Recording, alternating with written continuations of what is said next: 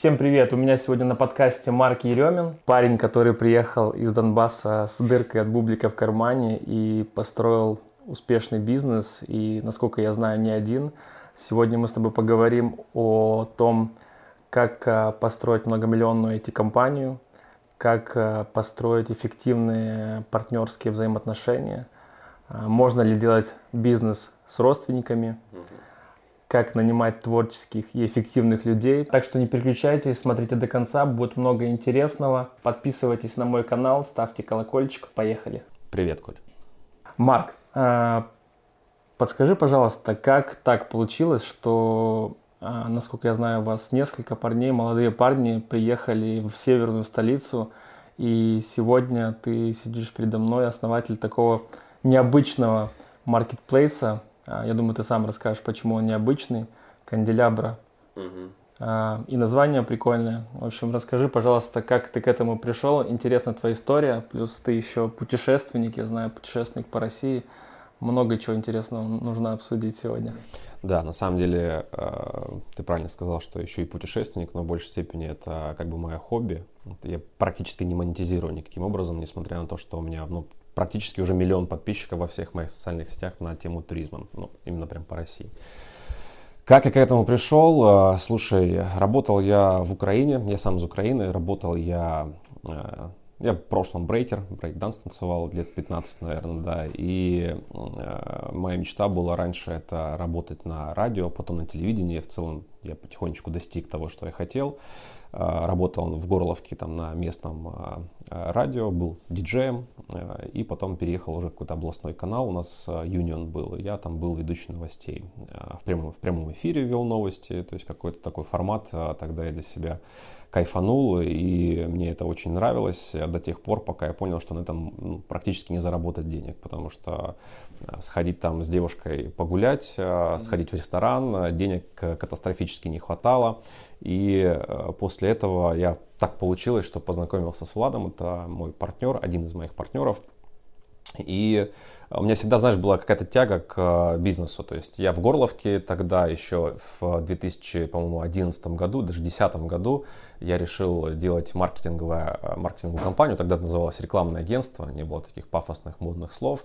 И, знаешь, было очень, э, ну, сто процентов ты видел такие картинки, когда 3D картинки на асфальте были такие. Да, да. Типа ты с одного угла смотришь, там как будто падающий водопад, с другого как бы плоская. Да, прикольная тема, да, помню. И я а, договорился с ребятами в Киеве, они возили из Китая специальную пленку, а, пленка для 3D-печати, и эту пленку расклеивали на асфальте, и получалась картинка. Это, конечно, была полная фигня, потому что в основном это всегда рисовали, но тем не менее какой-то концепт получился, я пытался это запускать а, в, в Горловке, и одного клиента всего лишь нашел, потому что, конечно, на такое никто не, ну, не соглашался, потому что для ну, такого провинциального города это слишком...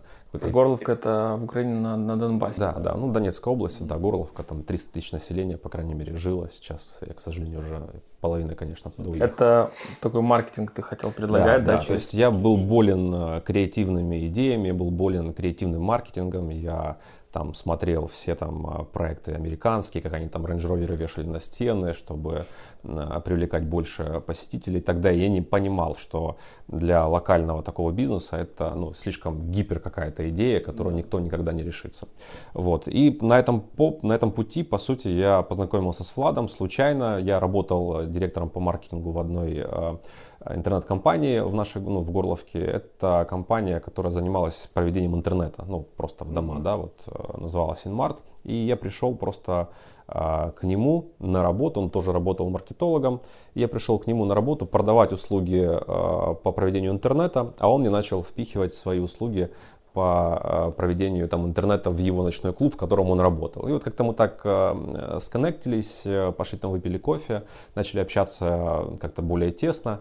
И получилась такая картина, что я увольнялся с одной компании, и я решил переехать в Макеевку, в город. И э, так вышло, я не знаю, как это случайность, что мы в одном окне в кассе автовокзала встретились а, в очереди, он, я говорю, куда ты едешь? Он говорит, я еду в Макеевку. Я говорю, да ладно, я тоже еду в Макеевку. Оказалось, что и он ушел с работы, и мы получились в одном, в одном месте, в одно время. Еще и сняли квартиру в Макеевке в параллельных домах, там разница в ну, там две остановки было.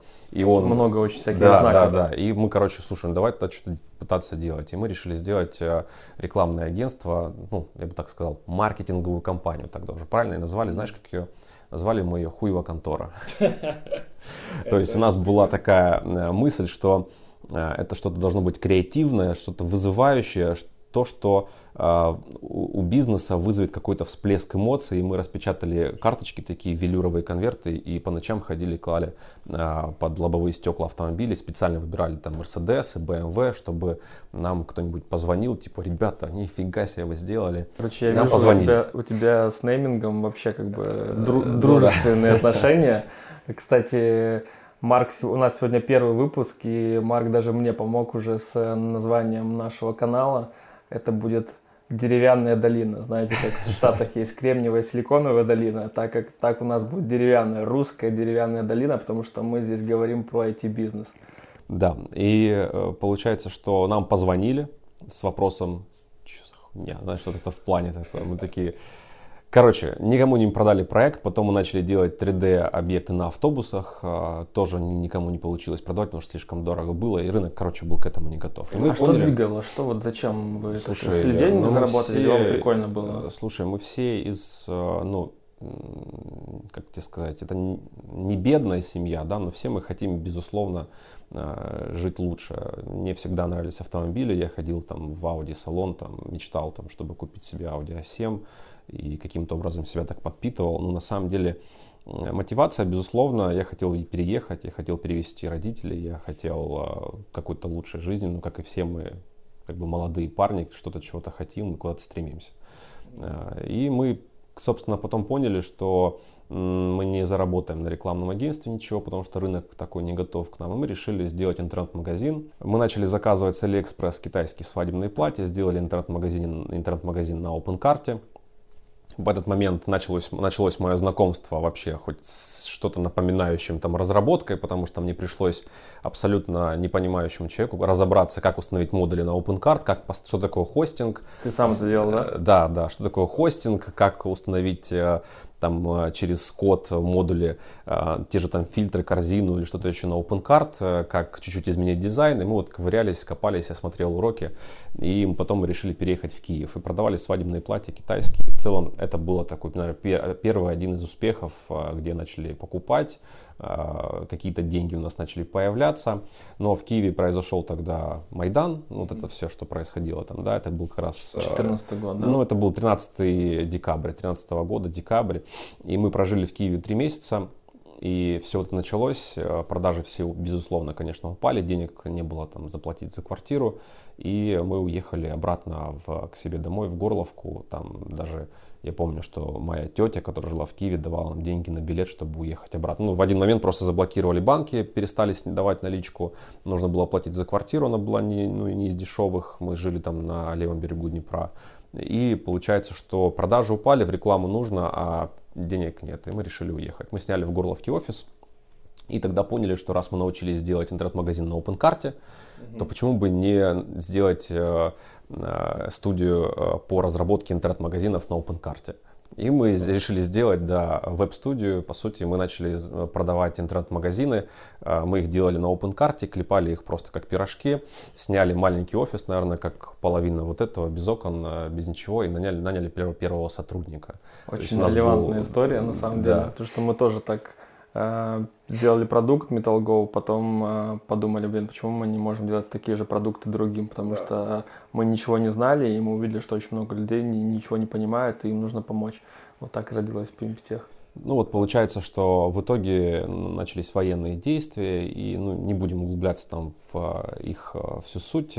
Самое главное, что мы просто решили тоже туда уехать, потому что там начались падать снаряды и так далее. Mm-hmm. И мы на последнем поезде, мне, нам получилось организовать билеты, у мамы, ну, наша родственница работала проводником, и договорилась, ну, по сути, билетов невозможно было купить. И мы на последнем поезде спали на вот этой третьей полке, которая для белья. Mm-hmm меня еще фотки даже остались до сих пор в телефоне, где я вот так вот калачиком лежу, половина постельного белья, э, скопы, да, вот эта вот э, ну, горка такая, которую разносит потом по а, всему а, вагону. И мы с Владом, там, получается, поезд ехал около 7 часов в Крым, в Феодосию, и мы по два часа с ним по очереди спали. А потом два часа, да, я там стоял в тамбуре, Влад спал. И вот таким образом мы приехали в Крым, и дальше продолжили там заниматься разработкой сайтов. Ну, вся, конечно же, эта политическая военная обстановка, она, безусловно, а, влияет на эмоциональный фон, и, естественно, опять клиентов не стало, да, плюс а, оплаты всех платежей и так далее. И, в общем, как-то так все пошло, что мы решили, ну, куда ехать? Москва, Питер, Киев. И мы что-то подумали, да поехали в Питер. Я разговаривал с бабушкой своей, а бабушка сказала, слушай, у тебя там есть брат, мы с ним не знакомы, это Юра. Мы с ним не знакомы были всю жизнь, по сути. Я, он знал о моем существовании, я о нем Сколько не знал. Сколько тебе лет было тогда, когда вы... Слушай, 2014 год, это было, по-моему, 23 года. 24-23 года. 24, ну да, 24 будет в сентябре, получается, 23 года мне было.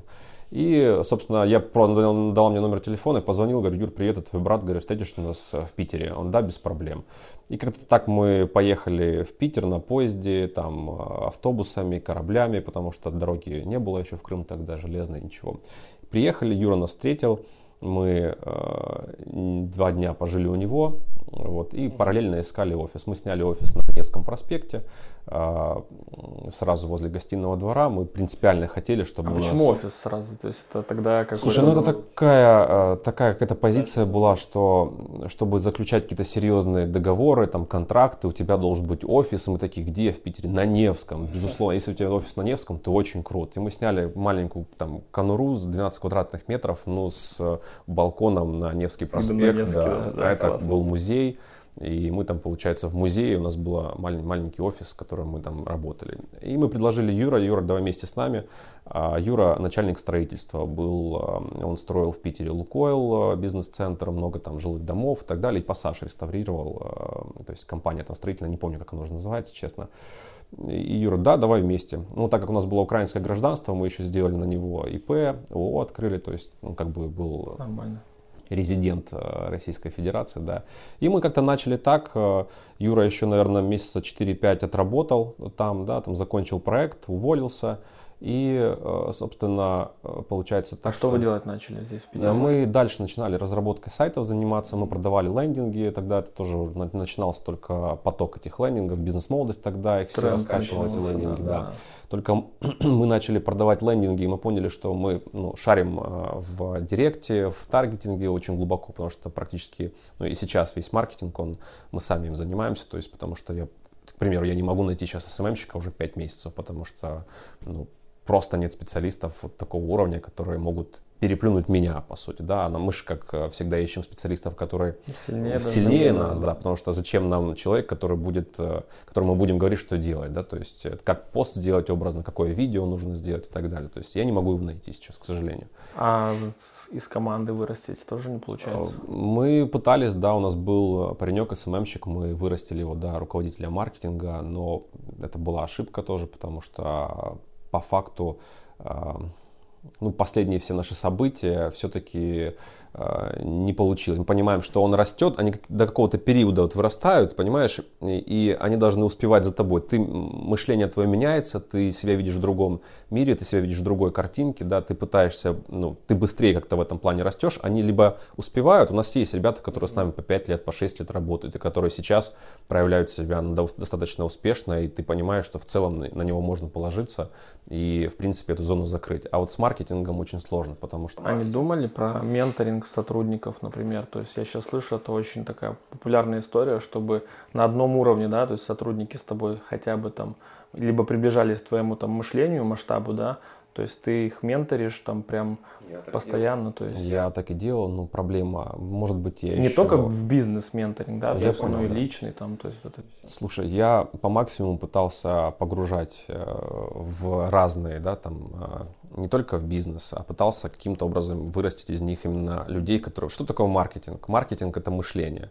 И когда на маркетолога можно отучиться, но маркетологам и, ну, ты не получишь само мышление. Поэтому я даже, когда сейчас на собеседовании там маркетологи какие-то приходят, я смотрю, что они отучились на маркетолога, и я ну, практически даже не провожу собеседование, потому что это бесполезно. Это люди, э, к сожалению, которые ну, не обладают какими-то реалиями происходящего да, мира и всего, что происходит сейчас в маркетинге. Маркетинг это тоже чисто через опыт ну, и мышление. Да, да мышление. Ну, ну, ты же помнишь, есть был такой фильм э, Generation P, по-моему, и еще один какой-то был, э, ты, наверное, не смотрел, такая классика маркетинга. Там была фраза одна очень классная.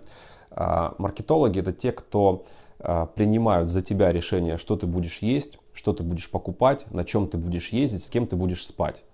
И я это слышал факт. эту фразу, да. Да, да это да, факт, да. потому что э, когда ты очень плотно э, копаешься вот в маркетинге, ты начинаешь понимать э, вот, философию людей, ты начинаешь понимать их мышление, как на них влиять, как продвигать какие-то свои продукты, да, то есть и в большей части ты Получается. пытаешься, не манипулируешь, да, а делаешь то, как нужно для тебя, то есть по сути ты даешь, даешь им пользу формируешь потребность, потребность получается, да, да, у да. человека, который еще сам до этого не ожидал, то есть то, что он это хочет, а ну, ты ему уже как бы его подогрел да, и да. сформировал. Очень простая, яркая картина в этом плане, это вот когда мы, э, если чуть перейти к началу нашего диалога, то, что мы начали заниматься разработкой сайтов, а параллельно сделали компанию по ремонту квартир. Вот Юра был строитель, а мы были маркетологи. Вот мы делали сайты, а Юра, да, занимался ремонтом. И вот получается два направления, Юра один держал, а мы вот это держали.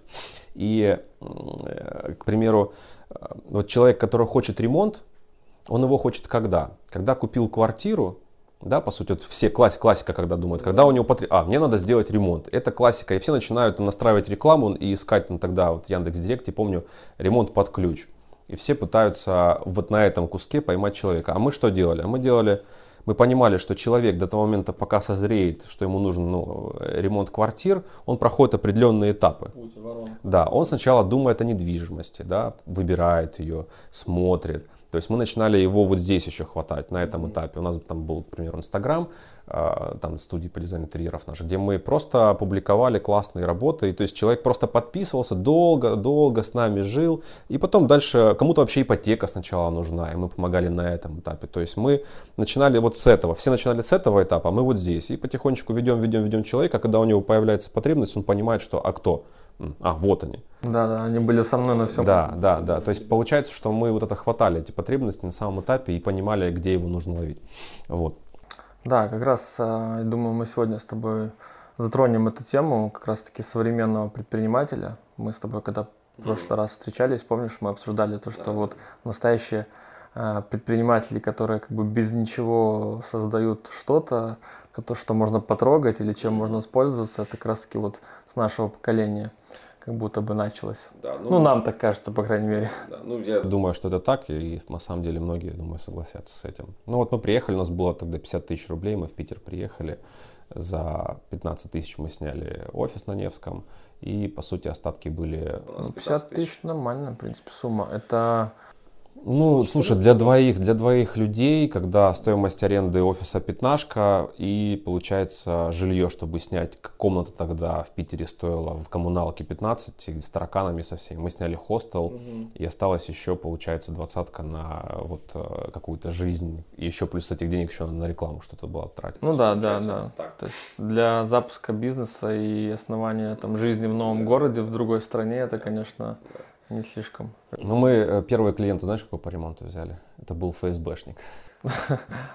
Он, может, проверить решил вас, кто, кто Он и проверял, да, и, слушай, это такой опыт, конечно, был, ты просто не представляешь. Юра до сих пор помнит эти выезды к нему на объекты, но, тем не менее, это огромный опыт, который мы прошли.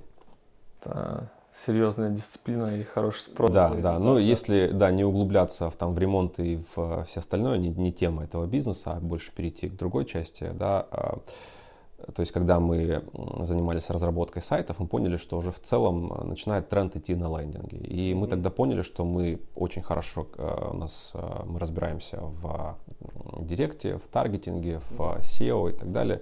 И мы поняли, что лендинги не обязательно сильно много программировать. Был такой там Adobe Muse раньше тоже, да. где ты можешь визуал сделать, код выгрузить на там хостинге. В целом лендинг заработал, да, там, ну, максимум формы какие-то прописать, чтобы больше работать. Про тильду еще особо никто не знает. Да, ее еще практически тогда и не было. И мы поняли, что все продают лендинги по 10, по 15, по 30, по 40, по 50 тысяч, 100 тысяч рублей. Но все, а мы, вот тогда у нас родилась одна фишка – которая прошла с нами, наверное, на протяжении пяти лет, мы поняли, что человеку по факту не нужен продукт, ему нужен результат.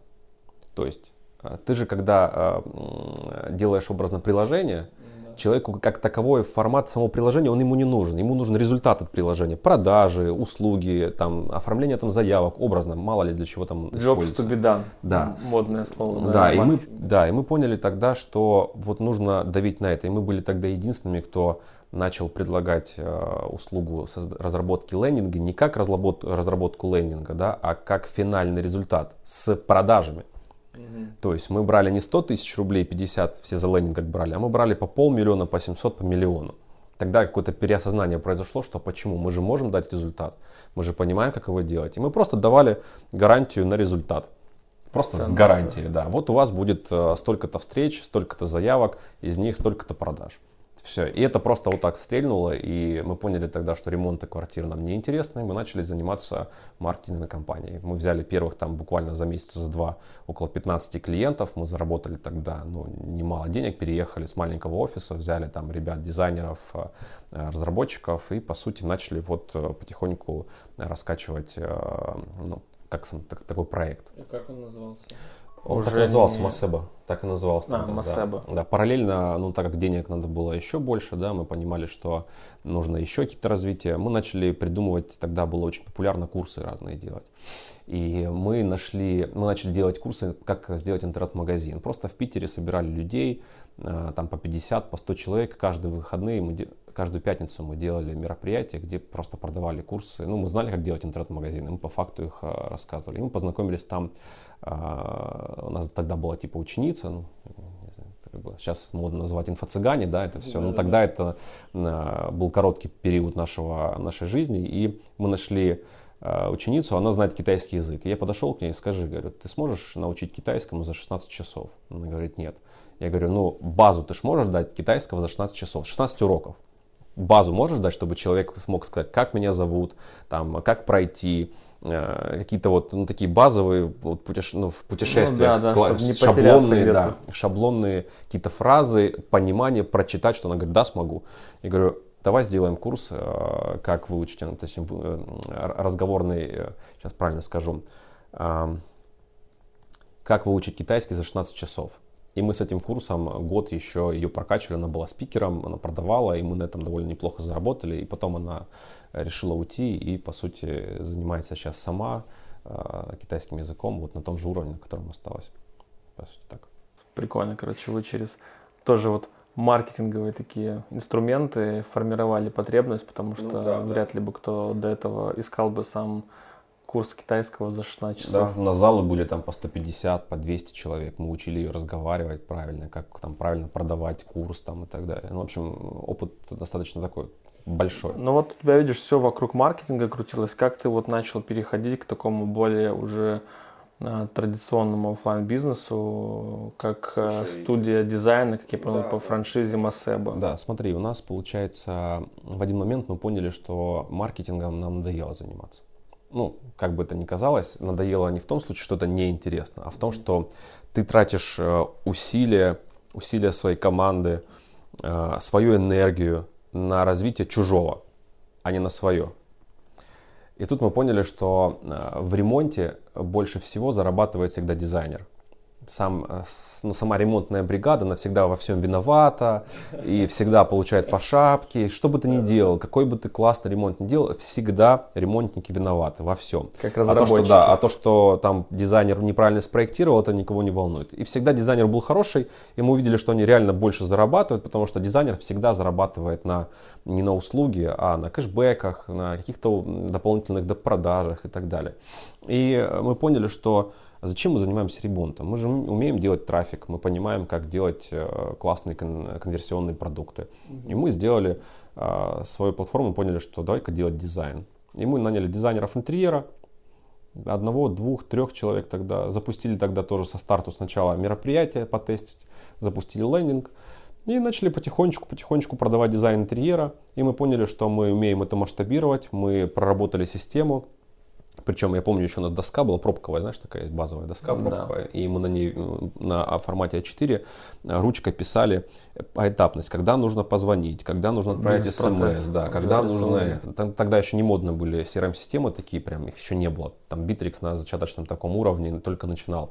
AMA вообще еще даже речи не шло. А зачем вы это делали? То есть вам Понять, кто-то сказал, нет, что так нужно, или вы сами? Нет, мы понимаем, что каким-то образом человек должен принимать решения. Ему нужно помогать принимать решения. Он должен нас не забывать. А, мы должны понимать, что от первого звонка человек затухает. С ним нужно дальше поддерживать взаимосвязь. И э, в этих моментах мы Просто вот должны себе всегда напоминать, что-то предлагать, чтобы он нас помнил, был всегда с нами на одной волне. И таким образом мы а, раз, два, три, пятый, десятый, двенадцатый, пятнадцатый проект. Дизайнеров мало, мы начинаем набирать дизайнеров.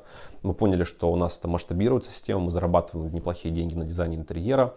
И мы понимаем, что а, мы можем это масштабировать, ну, я бы так сказал, очень сильно. Потому что тогда пришла в голову идея франшизы, потому что, ну, продукт, я вообще считаю его гениальным, только рынок, к сожалению, не готов наш в России к такому продукту. А, вот, к примеру, если в Америке, там, чтобы дизайн, дизайнер интерьера, чтобы сделать ремонт квартиры, э, ты должен обратиться именно к дизайнеру с лицензией. То есть сам ты не можешь делать. В Европе, в Америке сам квартиру ремонт ты не можешь делать, только к лицензионному э, специалисту. У нас же делают все подряд. Но это не, не тема этого э, диалога нашего с тобой. В общем, смысл в том, что мы поняли, что это можно масштабировать. Мы умеем управлять дизайнерами удаленно. Э, мы знаем структуру проекта, мы создали все нужную документацию, мы создали все необходимые скрипты. И что мы сделали в этом проекте? Мы не просто начали продавать франшизу, а мы сделали что? Самую главную фишку, которую мы делали в лендингах. Мы давали гарантию клиентов. Это было УТП просто которое до сих пор никто не может. Нас скопировали, наверное, раз 15. Никто не может дать УТП гарантию клиентов. А мы просто взяли и в договоре вписали, что мы даем тебе 20 встреч, у нас свой колл-центр, у нас свой маркетинг. То есть вы в франчайзе сразу да. же давали гарантию да, клиентов? Да, да. То есть по факту мы так, он открывает студию, по нашей методологии нанимает дизайнера, а, и у них там был маркетинговый платеж ежемесячный определенный, на который на эти средства мы а, своими там директологами, таргетологами, СММщики развивали все соцсети и прокачивали, давали ему конкретно встречи. Колл-центр прозванивал не лиды, а конкретно встречу. И причем потом колл-центр еще доводил до встречи, и потом еще доводил чуть ли не до Ну да, большая ценность.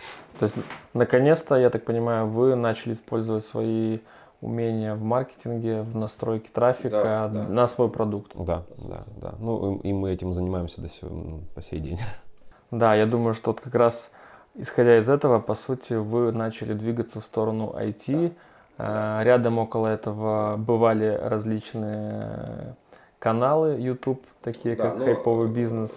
Да. Тоже мне интересно, пока мы не перешли еще к, к IT-бизнесу, собственно, понимать как бы эм, зачем. зачем, да, да, да, то есть что двигало, прикольно просто было, потому что все делали, у вас вы какую-то цель преследовали. То есть мне вот интересно твое, как бы, знаешь, э, что тобой двигало, мотивировало, то есть типа лишь бы делать, или ты уже преследовал какую-то цель? Смотри, а, опять же, вернемся к маркетологу, да, к маркетинговому мышлению. Мы прекрасно понимаем, что, ну, смотри, тебя, к примеру, как бы тебе сказать, вот кофе, какой-то бренд.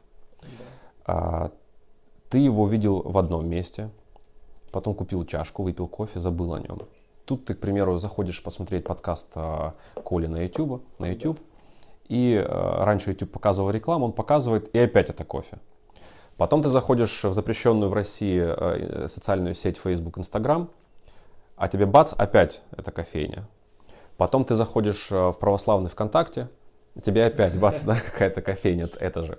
Потом ты в директе натыкаешься на нее случайно, потом тебе ретаргетинг где-то догнало. И что у тебя остается в подсознании? Ты запоминаешь бренд.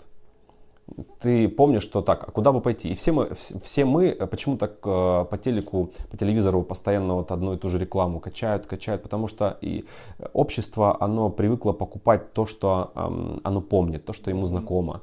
И э, ты, скорее всего, почему франшизы популярны? Потому что там есть определенные стандарты качества, а также маркетинг и знакомый Похоже бренд. Все, да, да, и да, все, да, есть... я когда путешествовал по миру, да, когда путешествовал по миру, сейчас сложно с этим, да, э, э, я думаю, закончится скоро эта процедура. В общем, э, куда мы идем? Там где-нибудь в Марокко, в какой-нибудь пустыне, где очень страшно зайти в местный ресторан. Я такой, так, Макдональдс вкусная точка, да? Да, то есть ты уже как Макдональдс, да. уверен, что там будет все Хотя бы база, да, плюс-минус так и, же. И да. то же самое с кофейнями. Я, к примеру, покупаю кофе только в, в местах, которые мне знакомы. И то же самое произошло и с каналом. Он назывался тогда не хайповый бизнес, мы записывали тогда разные обучающие ролики на тему там, как повысить конверсию в интернет-магазине, там, как сделать продающий landing page, как настроить директ. А, То есть понятно. мы То есть таким образом бизнеса. да, начинали, а что такое эти видео? Он раз увидел, два увидел, три увидел, а в названии канала, собственно, наш никнейм основной, да, и он постепенно, постепенно откладывается, откладывается, откладывается. И так мы это видео писали, они не очень сильно много собирали просмотров, но э, какие-то там 50, там 70, там 10, 15 тысяч он собирал. Но вы никак не но мы продвигали. вообще ничего с ним не делали, да. И потом в один момент мы поняли, тогда еще на волне начал трансформатор э, качать сильно. Да. И мы тогда поняли, что надо поменять формат канала. У нас свои ребята-операторы уже тогда были в штате со своим оборудованием. И мы решили поменять формат канала, потому что мы вдруг осознали, что интервью это по сути, ну, знаешь, как э, знакомство с новыми, с новыми людьми. И для нас это послужило, то есть вся история хайпового бизнеса канала, который мы вели, потом его забрасывали, сейчас опять возобновляем, это история в, в плане коммуникации, знакомства с интересными людьми, предпринимателями. Некоторые ходят в бизнес-клубы, мы в бизнес-клубы, к примеру, не ходим, но мы а, напрямую общаемся с а, очень классными там а, людьми, с крут, там, крутыми классными предпринимателями. Они передают свой опыт, мы с ними знакомимся, с кем некоторым продолжаем общаться. Ну, собственно, и с тобой мы даже отчасти познакомились благодаря каналу, да, то Да. есть э, с твоим партнером мы снимали. Таким образом появляется дружба, общение, коммуникация, и для нас это был, по сути, канал интересных гостей и общения. Вот, по сути, Да, такое. еще плюс круто то, что ты когда делишься в качестве вот гостя опытом своим, параллельно, если это снимается и Ну, выкладывается, то есть ты делишься с огромной аудиторией. Ну, можешь поделиться, да, если они будут смотреть. То есть это была главная цель, по сути. Мы даже не хотели, мы даже не думали о какой-либо монетизации тогда. То есть наша цель была действительно, мы познакомились там, там с губернатором Ленинградской области, ездили к нему там а, на дачу, снимали у него. Вы у него интервью брали? Да, да. Мы познакомились там с а, тем же там Малафеевым, который спортивный там, да, футболистом. А, Мы познакомились со многими просто бизнесами. То есть, ну, э, люди, которые, ну, Слушай, ну, с владельцем Subway в России мы знакомы, кто купил мастер-франшизу Subway в России, тоже с владельцем Headhunter у нас там интервью было. Ну, то есть, э, такие какие-то... ин- То есть такой тоже также плавный вход а, на общение, то Да, есть то как есть бы это такие цепляет. контакты, которые ты, они там с кем-то ты можешь не продолжать общение, но в целом у тебя остается там они в записной книжке, ты можешь иногда возобновить какой-то диалог и так далее. Кайф. А, давай тогда, как из всего этого вы перешли по итогу в IT-бизнес? И я так понимаю, сейчас это основной Ну а, вектор направления, которым вы занимаетесь. Да, ритейл и, по сути. IT-направление. Да. В один момент мы поняли, что, ну, как тебе сказать, э, значит, э, вернемся к дизайнерам. Дизайнеры, как я говорил, зарабатывают на кэшбэках, то есть, э, ну, вот производитель наушников, ну, к примеру, представим, что это стул. И э, дизайн, дизайнер в проект закладывает этот стул. Для клиента э, ничего не меняется, даже наоборот приобретает, он получает дополнительную скидку. А производитель стула, ему выгодно, чтобы этот стул был в проекте. И он, э, чтобы больше дизайнеров его ставил, он дает, к примеру, там 20% кэшбэка на этот стул с розничной цены. Мы 10 отдаем клиенту, 10 забираем себе. Все в плюсе. Клиент получил скидку, мы получили кэшбэк, продался стул. Это такая система. И мы поняли, что э, в дизайн-проекте ди- проблема дизайнера в том, что они должны со всеми пойти договориться в каждый магазин и локально. Ну, к примеру, вот там есть у нас студия в Краснодаре. Да, в Краснодаре. Договориться им с какой-то фабрикой там, центральной или э, там, с продуктами из Москвы им достаточно сложно. Вот они потому что клиента за ручку водят в э, магазин. Клиент, говорит, да, классно, покупаю. И потом постепенно дизайнер ходит и собирает свои деньги со всех магазинов. Ну, это рынок такой, бизнес так работает. И мы поняли, что а как сделать так, чтобы дизайнер не зависел от э, физической точки магазина здесь.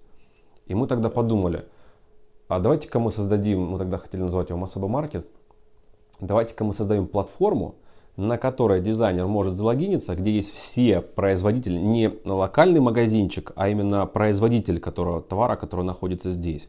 Мы создадим одну большую сеть со всеми поставщиками. У, у э, дизайнера будет свой личный кабинет, который можно передавать и, постав... и покупателю, да, то есть человеку. Там же он может э, загружать свои там дизайн-проекты, там же может обсуждать сам проект, комплектацию всеобщую. И еще эти комплектации могут быть разного-разного бюджета. То есть такую экосистему да, для да, дизайнера. Такие... Черт, а действительно, давайте начинать разрабатывать эту систему. И мы взяли программистов и начали писать на Laravel э, на фреймворке начали писать, собственно, продукт. Мы вот э, двух-трех программистов тогда взяли и постепенно начали писать. Потом мы поняли, что это достаточно сложный продукт, и сначала нужно сделать платформу с товарами. Да.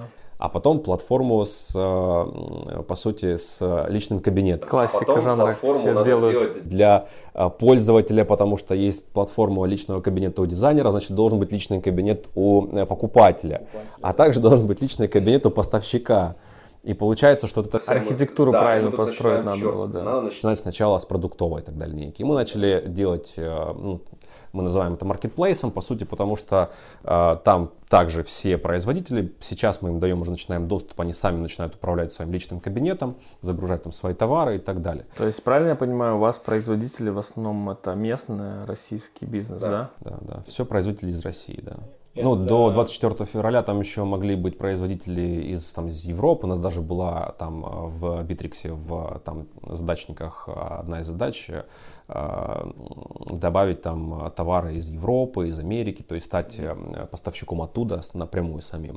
Mm-hmm. Вот. Ну, 24 февраля мы поняли, что тренд пошел в российское, и мы понимаем, что выгоднее работать с российскими производителями. Это крупные производители да. или разные? Прямые, прямые производства. Ну смотри, у нас сейчас, к примеру, а, ну как тебе сказать, ну к примеру стол, там стул. А, есть ребята, которые делают там деревянные тарелки. Они, к примеру, там живут в Краснодаре и делают в объеме там их 500 штук в месяц. Как назвать, это крупное? Ну, наверное, не крупное. Это все-таки больше как самозанятые для... Ну, это уже дизайнерская такая да, история для них. Да.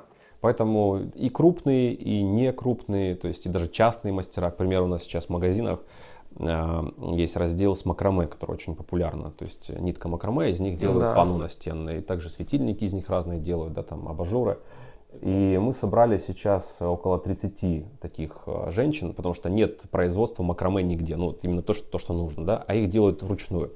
И мы договорились со всеми там э, в разных регионах, они вообще живут, и они, каждый из них может сделать там 5, 6, 10 макраме в месяц, угу. а нам нужны объемы. И получается, мы таких нашли много, и они каждый делают потихонечку нам э, нужный объем э, продукции. Как там дальше будет, наладят они там чуть как-то найдут там сотрудников своих, я пока не знаю, но тем не менее я считаю, что мы своим продуктом помогаем малому, вот такому прям бизнесу, самозанятым, мамам в декрете, которые себя реализовывают, каким-то образом поддержать их э, закупками, потому что мы строим централизированную огромную сеть сейчас товаров для дома, магазинов. Канделябра.ком. Да. Откуда такое название. Мы а, говорили про нейминг. Да, а, Очень необычное. Началось, знаешь, чего? Это ехали мы в Польшу, мы хотели получать американскую визу, ехали в Польшу в минивэне. Американскую визу. Да, и мы вдруг поняли, что надо поменять название платформы нашей, потому что как-то должно быть что-то ну, как-то более как-то, не знаю, современно, что ли, как-то mm-hmm. по-другому, не привязано там к дизайну, а отдельный продукт. И вдруг в голове у нас а, возникло название канделябра, а возникло оно в голове из того, что когда-то, когда мы занимались маркетингом, мы делали продукт э, интернет-магазин канделябра тоже угу. для одного из предпринимателей, который занимался европейскими светильниками. Мы для них там сделали, снимали. Я помню, это что с светильником да, связано, да? Да, да, да. И изначально мы придумали для того проекта. Но тот проект э, они бросили, никакую там регистрацию товарного знака, ничего не сделали. Она, эта владелица, открыла э, ресторан э, грузинской кухни и начала там печь хачапури и кайфовать от этого. А это все, ну, как бы, стало неинтересно. И э, плюс она торговала европейскими светильниками, которые китайский один в один, и европейский стоил 50, а китайский 5 тысяч. То есть у нее вот как-то дисбаланс этот был, она очень хотела только европейский. Но не в этом дело. И мы тогда и придумали название, канделябра.ру было и ну, так как этот проект вообще никак нигде не был, не велся, не работал, то есть вот он год, лет, года 3-4 вообще никаким образом не поднимался, и мы едем в машине и думаем, так, а давайте канделябра, классное же название. И мы канделябраком, все. И мы взяли себе этот проект, ну, имеется в виду название, и таким образом дальше мы его там э, товарный, товарный знак сделали на него, там логотип разработали, ну и, собственно, погнали в работу дальше с ним. А сейчас я понимаю, что есть candelabra.com интернет-маркетплейс э, и новая, такой, новую возможность, которую вы увидели в нынешних реалиях в России, вы сейчас начали ее э, реализовывать, подхватили. подхватили, да, и очень интересный кейс. Э, расскажи подробнее об этом. И э, в рамках этого как раз-таки вот про затронь тему угу. партнерства, угу. как у вас э, все работает. Смотри, э, изначально мы вообще не хотели в офлайн заходить, мы хотели только онлайн продавать. Мы исключительно верили в онлайн, да и сейчас верим, мы понимаем, что он э, растет и что платформа должна быть. При том, при том что популярные маркетплейсы, там Amazon Wildberries, они тему э, ну вот э, у них нет э, мебели не было вообще. То есть она либо есть, но она маленькая, что позволяет им нормально делать логистику. Ну да, я на самом деле даже не видел да. больших маркетплейсов да. по мебели. Их и нет, потому что... Э, Много мебели на этом. Ну, это они сами там тоже Смысл в том, что маркетплейсы, там Wildberries, Озон, они не заморачиваются с крупногабаритом. Крупногабарит это увеличивает расходы на хранение, на доставку, а, плюс сборка должна быть, ну, дополнительно сопутствующие проблемы с этим, да, потому что мебель вся раз, практически разобранная. А, мы поняли, что так как у нас есть потенциал, мы понимаем рынок мебели, в принципе, мы готовы сделать вот такой продукт для мебельного направления. Начали его разрабатывать. И э, в целом потом мы поняли, что людям все равно нужна мебель где-то пощупать, как-то посмотреть, то есть вот этот запрос, а где вас можно увидеть и так далее. Э, потому что если купить чашку, все понимают, да, как покупать ее, и уже страха нет. А вот да. купить диван, ну, как-то страшновато еще. И мы думаем, так, ну, нужно открывать шоурумы. И мы начали открывать шоурумы. И решили пойти по простому способу, так как популярный товар стулья, мы решили делать шоурумы стульев. Открыли около пяти или, по-моему, сейчас 5-7 около 8 шоурумов в разных городах. Э, кто-то даже покупал их по франшизе, э, потому что как бы идея нравилась сама. И люди начали приходить туда, смотреть и покупать. Что, собственно, бизнес-модель по факту оказалась рабочей. И тут 24 февраля э, все события нашего времени происходят. И мы начинаем слышать такую информацию о том, что H&M Home уходит, Zara Home уходит, Ikea уходит. И тут э, просто сидим, мы собираемся с партнерами всегда, мы в одном кабинете втроем сидим, у нас там круглый стол. И мы такие сидим, и я понимаю, что а рынок так декора, он очень плохо развит. Большая проблема дизайнеров в том, что они не знают, где взять классный декор. Мебели, мебель самая импортозамещенная тематика, самая. Мебель производят все сейчас. Классная, ну, стильная, красивая Красиво, мебель, качественная. А декора ни у кого нет. И декор никто не взял. И тут я сижу, понимаю, что черт, они же уходят сейчас, освобождаются торговые площади, топовые, классные торговые площади, в торговых центрах классных. Я понимаю, что рынок, никто не может сделать классный концепт этого. То есть есть какие-то игроки локальные, но они продают либо дешман, либо китайское какое-то фуфло, вот такое прям дешевое, какое-то некрасивое, либо вот прям совсем колхоз. Вот я называю это Russian business. Он прям вот ну, колхозный товар вот прям, ну, ну вот он прям не эстетический, то есть ты ничего с ним не сделал, он некрасивый. И мы такие понимаем, что у нас есть компетенция в дизайне, мы понимаем, как сделать классный стильный продукт, мы понимаем, что рынку это будет нужно, потому что, к примеру, тот же H&M, у него около 170 миллиардов только оборотки в России в месяц, ой, а, в год, в год. Это огромный рынок, который сейчас плюс Zara Home, плюс Ikea. С Ikea мы поняли, что мы, ну, нам незачем даже залазить. Есть Hof, есть другие производители, есть э, классные реально продукты мебельные, которые... Ну и формат другой да. в любом случае. Да, который сто пудов мы просто не сможем конкурировать. А в декоре нет. И я такой, а давайте заменять H&M. Причем ценовой сегмент не Zara Home, а именно H&M Home. Да, Zara, Zara чуть дороговато, да. И я такой, а, а я еще знаю, что у нас же есть классные производители в России, стильной, классной продукции. Там керамика, текстиль, а, вазы, там цветы, все это есть. То есть фокус ароматы, да. тоже на российских производителей дек- декора. Да, да. И мы такие, сейчас есть окно возможностей. Ты знаешь, это как лампочка загорелась, мы понимаем, что если не сейчас, а ты как помнишь, когда я с тобой разговаривал там до интервью, что а, сейчас время, когда кто-то ищет проблемы, убегает, там, э, плачет депрессии, а кто-то ищет возможности. И во всех, э, все крупные классные компании всегда основывались в кризисы, в тяжелые кризисы. И я тут понимаю, я тут вдруг меня осенило, сейчас рассказываю, даже мурашки идут, прикинь. Да, да, я, я, я тоже даже подзавис, даже да, так представляю это. Я вдруг такой понимаю, черт, сейчас же появилось это окно, а кто, не, кто как не мы? Есть классные производители, мы это все знаем. Кто-то занимается, Давайте, да. услышал классную фразу такую, doom scrolling от э, Олега Торбасова. Mm-hmm. А, это когда куча телеграм новостных каналов, и yeah. люди как бы в любое свободное время, они просто вот под, под, забивают свой мозг вот этой информацией, yeah. вместо того, чтобы видеть сквозь э, деревья, лес, да, как-то. Да, ну не углубляться в новости, там, политические устрои мира тоже плохо, то есть все равно нужно как-то, я очень глубоко изучаю там политику, историю, но это не э, то, ради чего стоит прям только на этом фокусироваться. И, короче, я такой, канделябра хом, и мы такие, да, и все, и буквально за месяц мы создали концепт, мы создали проект, собрали базу поставщиков э, и начали бегом сразу договаривать, писать в торговые центры и э, включили свою маркетинговую фишку и начали э, в топовые телеграм-каналы региональные, мы начали выпускать новости.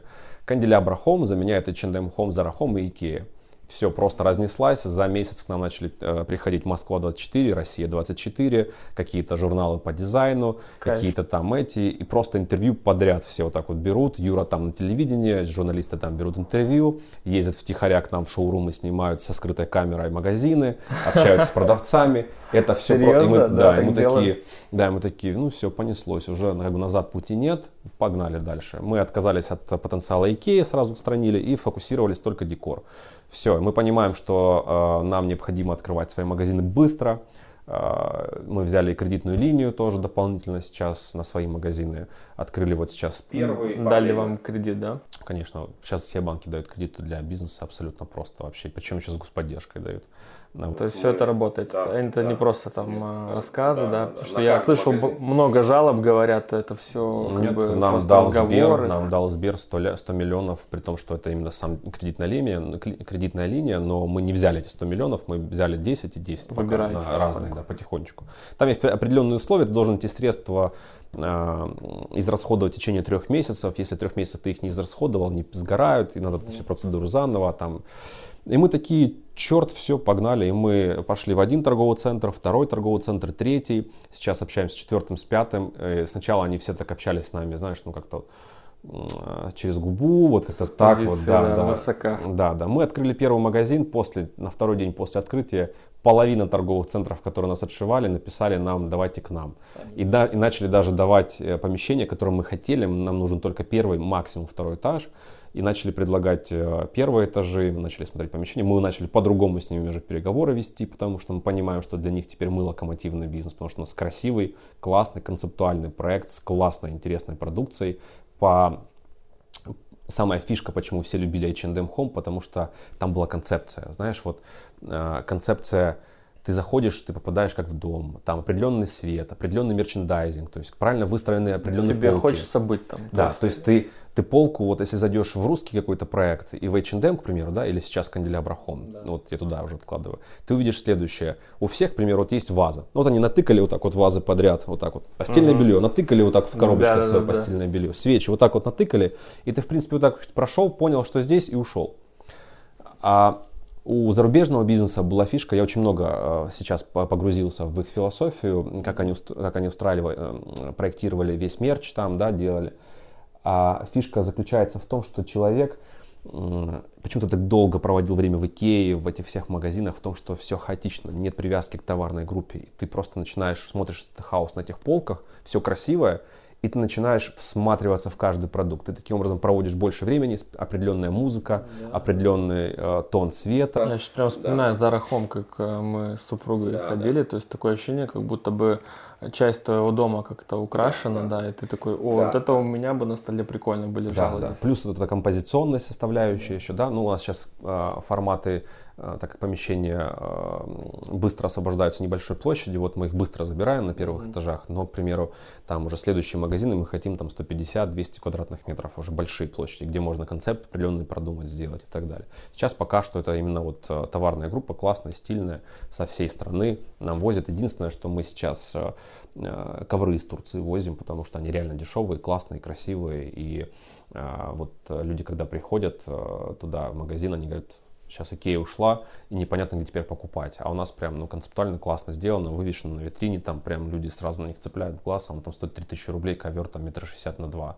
Да, и мы еще с этим на этом зарабатываем неплохо. Получается, сейчас вы делаете такую полноценную экосистему, да. то есть у вас есть marketplace, да, да. где есть продуктовая линейка, в онлайне можно соприкоснуться, у вас есть э, э, личный кабинет дизайнера, который может заниматься своей работой. Да. У вас есть кабинет пользователя. Да производителя или это одно и то же дизайнер ну, по сути, ну, это не одно и то же, это ну, все-таки другое. Ну, разные функционалы. Ну, смотри, ты ж, да? Э, как, как разработчики, да, мы же понимаем, что это не одна единая система, да, да, да. что есть платф... отдельная разработка для интернет-магазина. Личные У вас кабинеты. Микросервис. Да, личные кабинеты это отдельно вынесены вообще на отдельные серверы, сервера, да, это отдельный продукт, который, с которым отдельно работали. И вот личный кабинет пользователя это один, личный кабинет дизайнера это другой.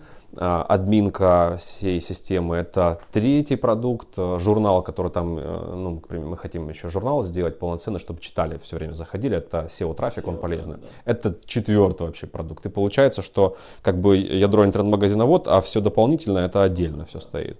То есть получается в этом. Да, сейчас... И еще вы делаете э, омниканальность, получается. Ну, стараемся, вот да. ну, есть... я бы так сказал. А, мы столкнулись просто с катастрофическим объемом работ потому что нужно сделать все очень быстро. По факту у нас есть год сейчас, чтобы зайти на рынок, да, полноценно. Потом уже можно чуть-чуть э, подтихнуть спокойненько, планомерно открывать, открывать, открывать и так далее.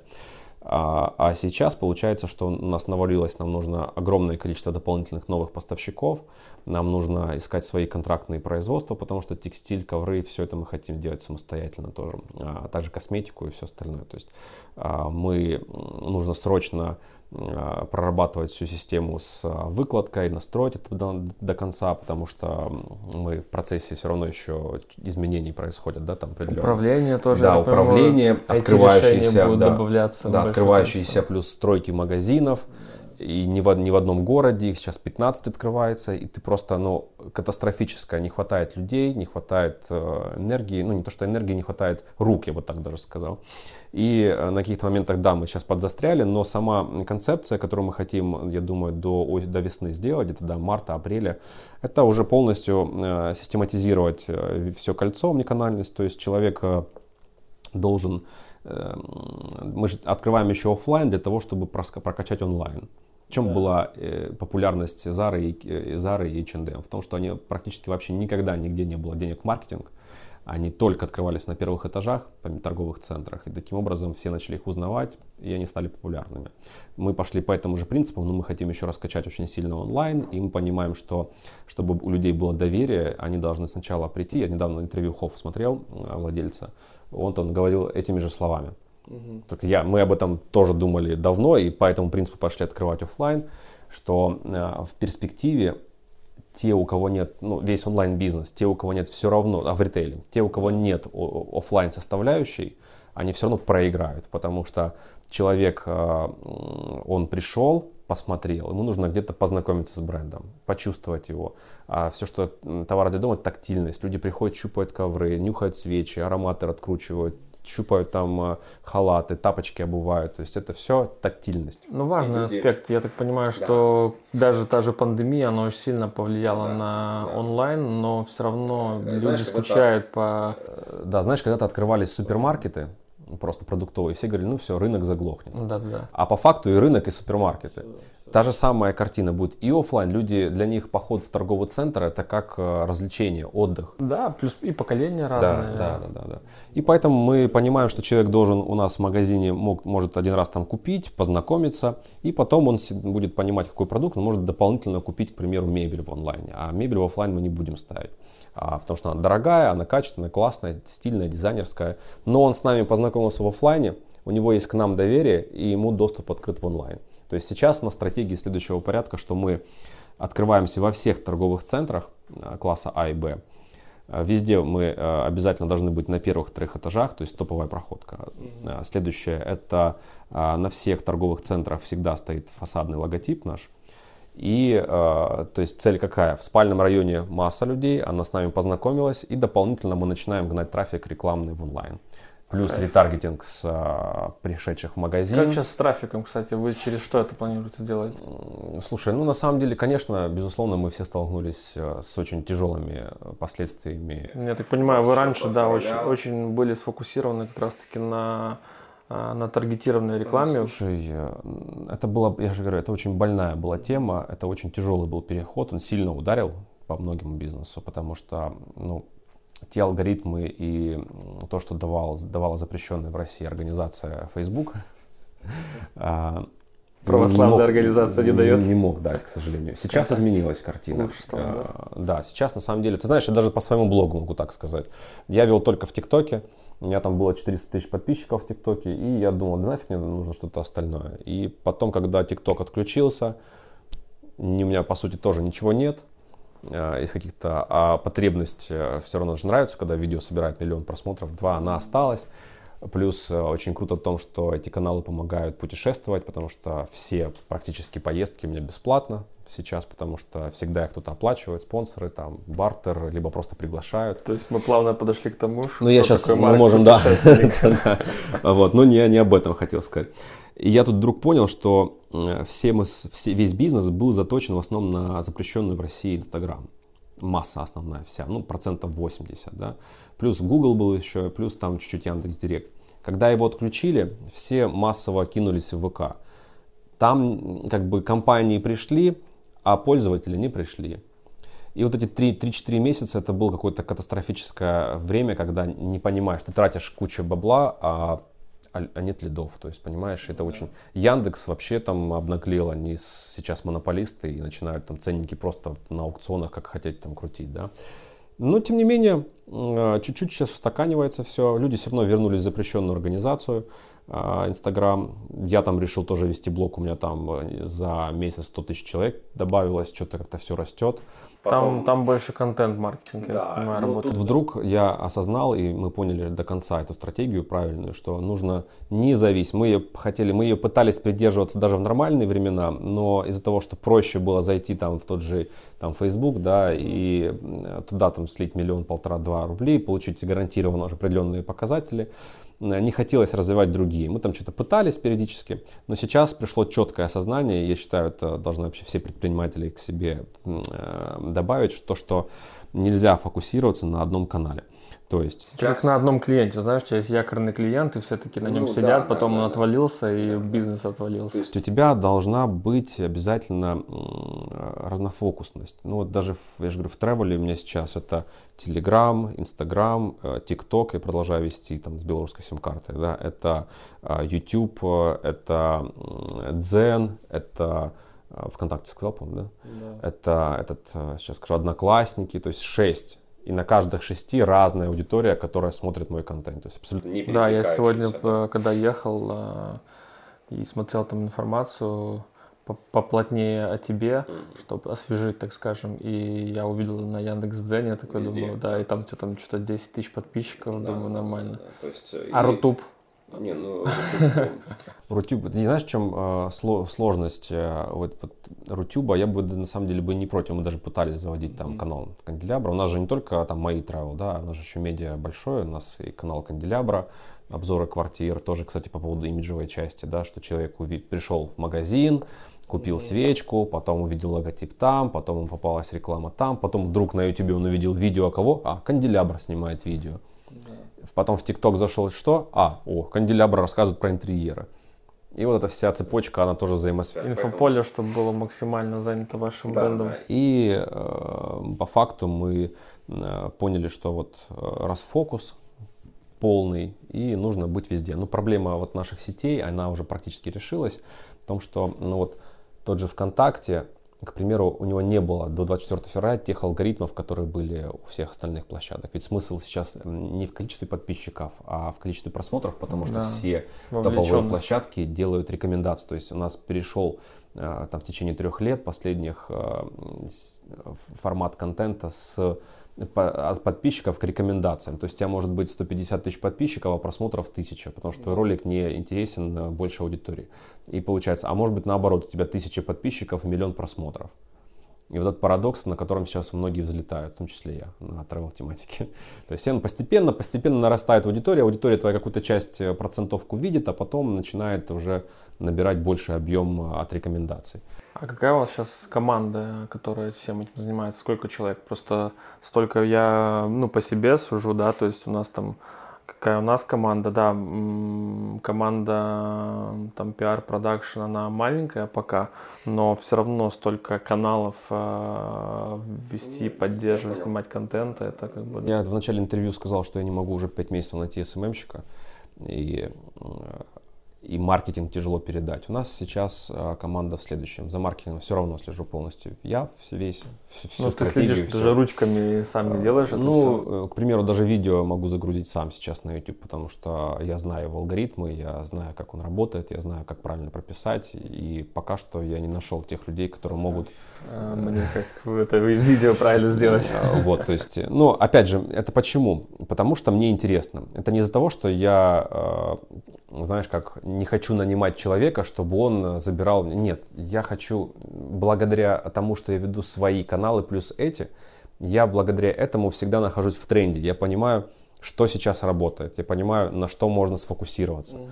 Я, к примеру, переработал стратегию вообще э, всего SMM с классического формата на немного другой. Потом э, должен сработать, потом уже можно результат говорить. То есть я как, как бы я об этом узнал? От кого? От маркетолога, который в целом не, не всегда не заинтересован. Ты, грубо говоря, да. свой опыт э, да, мне интересно. постоянно его получаешь. Тебе да, мне, а мне реально интересно. Мне кайфово. Я зашел, загрузил видео, сижу вечером, к примеру, там приезжаю, пока там э, жена готовит кто ужин, я там сижу, к примеру, там загрузил видео, сижу, смотрю, там, как люди реагируют, там, глубину просмотров. Ну, мне реально кайфово. Я прям, ну, вот это маркетинговое свое мышление, оно очень классно там вот прокачивается, потому что ты смотришь на результативно. А сейчас период, когда мы стартуем очень сильный и э, потенциально очень крупный проект, да, то есть мне нужно как никогда быть в этом фокусе, я просто не был. У меня, к примеру, мои партнеры, Влад с Юра, они вообще даже не заходят в социальные сети. То есть вечером они от, в, машин, в телефон в машине оставляют и вообще даже не общаются. То есть, ну вот, угу. то есть они от, от, отгородились от всего социального мира в плане именно социальных сетей, да, то есть они не, там, ни Инстаграма, ни ВК, ничего не пользуются. А я наоборот, а мне наоборот нравится. Тебе я это слежу, нравится, да, да, я слежу за этим всем. То есть это моя такая фишка. Кстати, вот ты задал вопрос по поводу партнерства. Вот мы вместе уже восьмой год, но сказать, что мы там ругаемся, нет. То есть бывают какие-то там конфликты в процессе диалога, но мы в самом начале для себя выстроили определенные принципы взаимоотношения.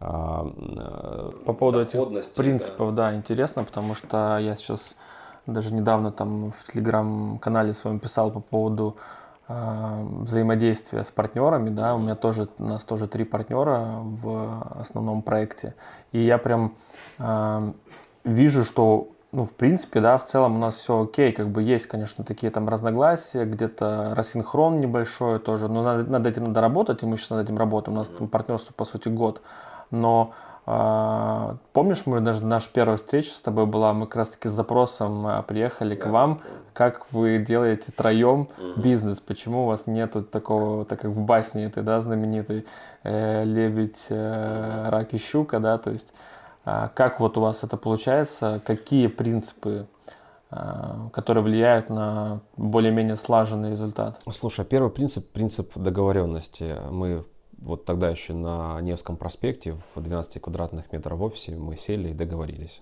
Ну, то есть, во-первых, мы никогда не считаем... То есть, первый принцип – это все поровну. Независимо от того, сколько усилий ты вложил в проект. То есть, все поровну всегда. Вот те принципы до сих пор так придерживаются. Нету в этот момент какого-то несправедливости, когда тебе кажется, что ты там Слушай, мы фигачил? Все, нет, мы все из, не знаю, будешь ли ты на своем канале использовать э, грубые выражения, мы все с одного дерьма вылезли, mm-hmm. да, и мы все знаем, кем мы были и как мы были. И второй принцип – это уважение к друг другу. Даже были ну, за 8 лет нашего партнерства, у нас один раз был такое, что вот мы там э, ну, матом выразились. То есть мы потом через там, 15 минут пошли, попили кофе, отдельно пришли и поняли, что так допускать такого нельзя. То есть мы Друг поняли, на друга, да? да мы поняли, что обязательно ну, взаимоуважение, то есть мы не трогаем личности никакие, то есть оно никак не касается, да? да. И мы договорились, что никогда не переходим эту грань. Это второе такое глобальное. Оно помогает нормально выстраивать диалоги. Третье, это всегда нужно выслушать. То есть мы, ты в диалоге можешь, да, вот как принято там спорить, там пытаться что-то доказать друг другу. Мы поняли, что это не работает и поняли, что каждый должен быть услышан. И у нас сейчас такая тенденция, что мы вот мы пытаемся проецировать, ну, то есть мы пытаемся это делать уже на протяжении вот четырех лет и в целом хорошо работает. То есть э, у нас есть формат встречи, тема встречи, да, и каждый должен высказать свое. То есть мы не перебиваем. Хочется, конечно, всегда очень сказать, да, у нас да, есть да. блокнот. Пока один говорит на эту тему, каждый Второй записывает, записывает комментарий. И по очереди все Тема закрыта, да, к другой теме пошли. Опять кто-то один высказывается, второй записывает какие-то комментарии, либо поддерживает, либо нет. И э, четвертый принцип того, что у нас нет принципа большинства. Ну, я имею в виду принцип большинства в том, что а, вот если двое согласны, все, мы тебя сдавили, ты, ты должен автоматически быть с нами согласен. У нас, это, у нас это не работает. У нас принцип следующий. Пока мы не найдем э, принципиальное какое-то принципиальное решение, что устраивает всех троих, мы не заканчиваем диалог. Вот когда всех троих устраивает, все, окей. И как знаешь, зачастую... Чтобы бесконечно, может быть, или вы уже Слушай, выработали... Нет, потому что пятый принцип, который ты должен э, принять в а, таком, ну, в диалоге, ты должен понимать, что ты действительно можешь быть неправ. У нас же есть внутреннее эго, я же всегда прав, я же лучше знаю, я же, а ты реально может быть неправ. И вот это принятие и осознание того, что ты действительно может быть неправ, оно не только помогает в партнерстве между тобой, оно в целом помогает в семье, оно помогает в общении с другими людьми. Ты перестал вот это вот ерепениться, я, я точно знаю, а ты подсознательно можешь понимать, что ты ну, реально не прав, и ты, нет, гордость, она, ну, она только э, разрушает тебя, разрушает общество.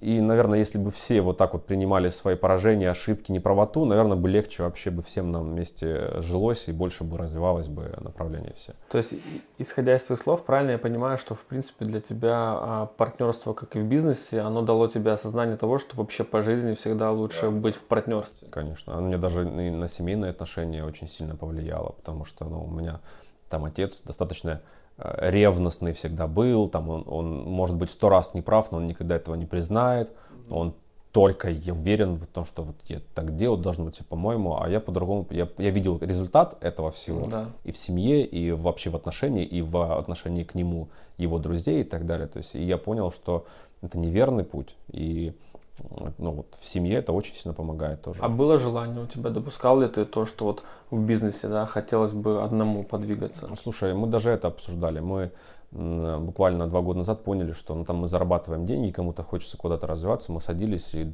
три дня мы обсуждали. Это, это тяжелый был вопрос на самом деле, mm-hmm. потому что жены хотят тоже что-то делать, да. А, это на самом деле достаточно сложно. Мы понимаем, мы разделили понятия. Есть творчество, например, мой блог – он может быть монетизированный, да, но это творчество. Я не рассматриваю его как бизнес-составляющую.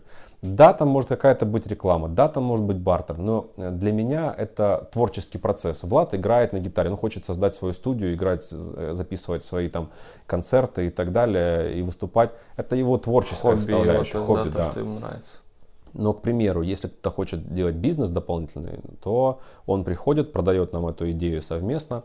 Если мы ее не хотим воспринимать, к примеру, она нам не подходит, да, мы не хотим, такое тоже бывает.